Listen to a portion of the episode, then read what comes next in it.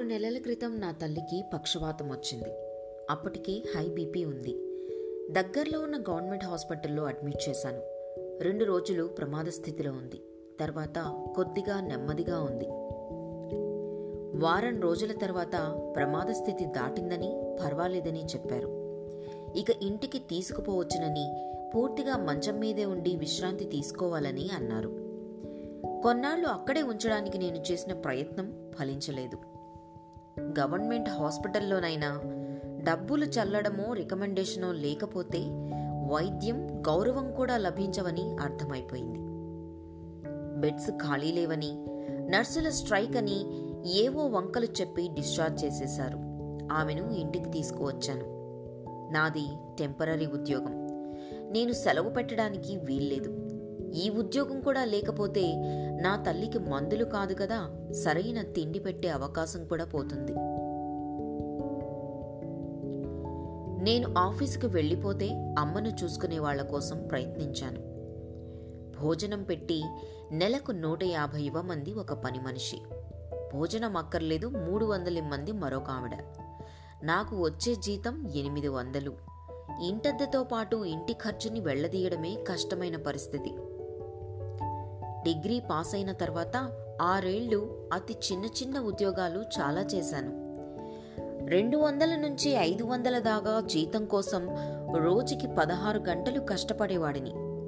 అలాంటి సమయంలో ఈ ఉద్యోగం దొరికింది. టెంపరీ అయినా పర్మనెంట్ అయ్యే అవకాశం ఉంది. అప్పుడిక సెంట్రల్ గవర్నమెంట్ స్కేల్ వస్తుంది. ఇలాంటి సమయంలో లీవ్ పెట్టినా నష్టమే. అందుకే అమ్మను తీసుకుని కృపా ఆంటీ ఊరి వెళ్ళాను. ఆవిడ అమ్మ చిన్ననాటి స్నేహితులు. ఒకే ఊరి వాళ్ళు కలిసి చదువుకున్నారు. అమ్మ ఆరో తరగతిలో మానేస్తే ఆవిడ పదో తరగతి పాస్ అయ్యి నర్స్ ట్రైనింగ్ చేసింది. ఉద్యోగంలోంచి రిటైర్ అయ్యాక సొంత ఊరు తిరిగి వెళ్ళిపోయి సెటిల్ అయిపోయింది. అక్కడే ఏదో ఉద్యోగం కూడా చేస్తోంది. అమ్మను తీసుకువెళ్ళబోయే ముందు ఆమెతో స్వయంగా మాట్లాడాను. మీ ఊళ్ళో ఈ మధ్య ఒక వృద్ధాశ్రమం ప్రారంభించారు కదా! చాలామంది వృద్ధులు అక్కడ ఉన్నారని విన్నాను. వాళ్ళకు వైద్యం చేయడానికి డాక్టర్ నర్స్ కూడా ఉన్నారట. అమ్మను కూడా చేర్పించే ఏర్పాటు చేయగలవా? ఆమెకు వైద్య సహాయం నలుగురితో కాలక్షేపం కూడా దొరుకుతాయి. ఆమె నా వైపు కన్నార్పకుండా ఓ క్షణం చూసి అలాగే అంది. ఆశ్రమం చాలా నీటుగా ఉంది. ప్రశాంతంగా ఉంది. చుట్టూ పరిసరాలు కూడా చాలా బాగున్నాయి. కాకపోతే ఆశ్రమంలో ఉన్నవాళ్ళంతా క్రిస్టియన్సే. డాక్టర్ నర్స్ కూడా క్రిస్టియన్సే. ఉచితంగా సేవ చేస్తున్న వాళ్ళు వాళ్ళ మధ్య అమ్మ ఉండగలదా? అరవై ఏళ్ళపాటు ఒక నమ్మకానికి అలవాటు పడిన మనిషి ఉన్నట్లుండి మరో రకమైన సమాజంలో బలవంతంగా జీవించవలసి వస్తే అదామెకు మరింత మనస్తాపం కలిగించదు కదా? ఈ విషయమే అమ్మ దగ్గర ప్రస్తావించాను. పర్వాలేదు నాకిక్కడ చాలా బాగుంది. ఎవరైతే ఏం నాయనా వాళ్ళు మనుషులే ముఖ్యంగా మంచివాళ్ళు అంది ముభావంగా. అంతకంటే ఆమె మాత్రం ఏమంటుంది? అనక తప్పదు. మనిషి జీవితం ఒక పోరాటం. Struggle for existence. జీవించాలంటే లొంగిపోవడాలు అణిగిపోవడాలు సర్దుకుపోవడాలు తప్పవు. మనిషి తన కోసం తనకు నిర్ణయం తీసుకుంటే దాన్ని సమర్థించడం కోసం ఎంతైనా పోరాడగలడు. కానీ మరొకరి కోసం అతడు నిర్ణయం తీసుకున్నప్పుడు ఎలాంటి విసుర్లు ప్రశ్నలు ఎదుర్కోవాలో ఆ రోజు నుంచే నా అనుభవంలోకి వచ్చింది. ఊళ్ళో ఉన్న బంధువులే మొదలుపెట్టారు. అదేంటయ్యా ఆ కిరస్తాని వాళ్ళ మధ్య తల్లిని వదిలిపోతున్నావా? ఏం బాబూ తల్లిని ఆ మాత్రం పోషించుకోలేని స్థితిలో ఉన్నావా? అన్నాడు నాకు తాత వరసాయన.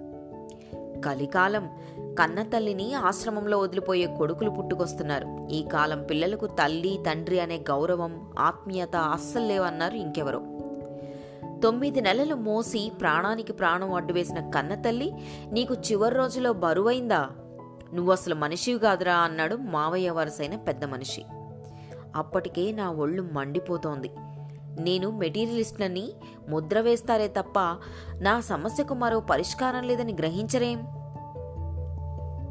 పోనీ మీ ఇంట్లో ఉంచుకొని సేవ చేస్తావా మావయ్య? నా కోసం నెలకో రెండు వందలు ఉంచుకొని మొత్తం నా జీతమంతా నీకే పంపుతాను. నాకు నిశ్చింతంగా ఉంటుంది అన్నాను. బావుందిరా. నీకే బరువైంది. ఇక మాకు పట్టిందా? అయినా మా ఇంట్లో చేసి పెట్టే వాళ్ళెవరూ లేరు అన్నాడాయన తేలిగ్గా. ఎదుటివాళ్ళ తప్పుల్ని ఎత్తి చూపించడంలో ఉన్న సామర్థ్యం నీకు బాధ్యతను స్వీకరించడంలో లేదు మావయ్య. నీ ముసలి తల్లి తండ్రి గొడ్లపాక పక్కన షెడ్డు లాంటి గదిలో ఎలాంటి దుస్థితిలో ఉన్నారో నాకు తెలియంది కాదు. లోకం కోసం ఎవరైనా ఏమైనా అనుకుంటారేమోనన్న భయంతో తప్ప భక్తితో నువ్వు వాళ్ళను దగ్గర పెట్టుకోలేదు. నీ మనసులో ఏముందో నాకు తెలీదా మావయ్య? వాడు చేసిన ఈ పని నేను చేయగలిగితే ఎంత బావుండును? ఈ బాదరబందీ వదిలిపోను అనుకుంటున్నావు కానీ పైకి చెప్పుకోవు. ఆ విషయం ఒప్పుకోవడానికి నీ అభిజాత్యం అడ్డు వస్తుంది అన్నాను.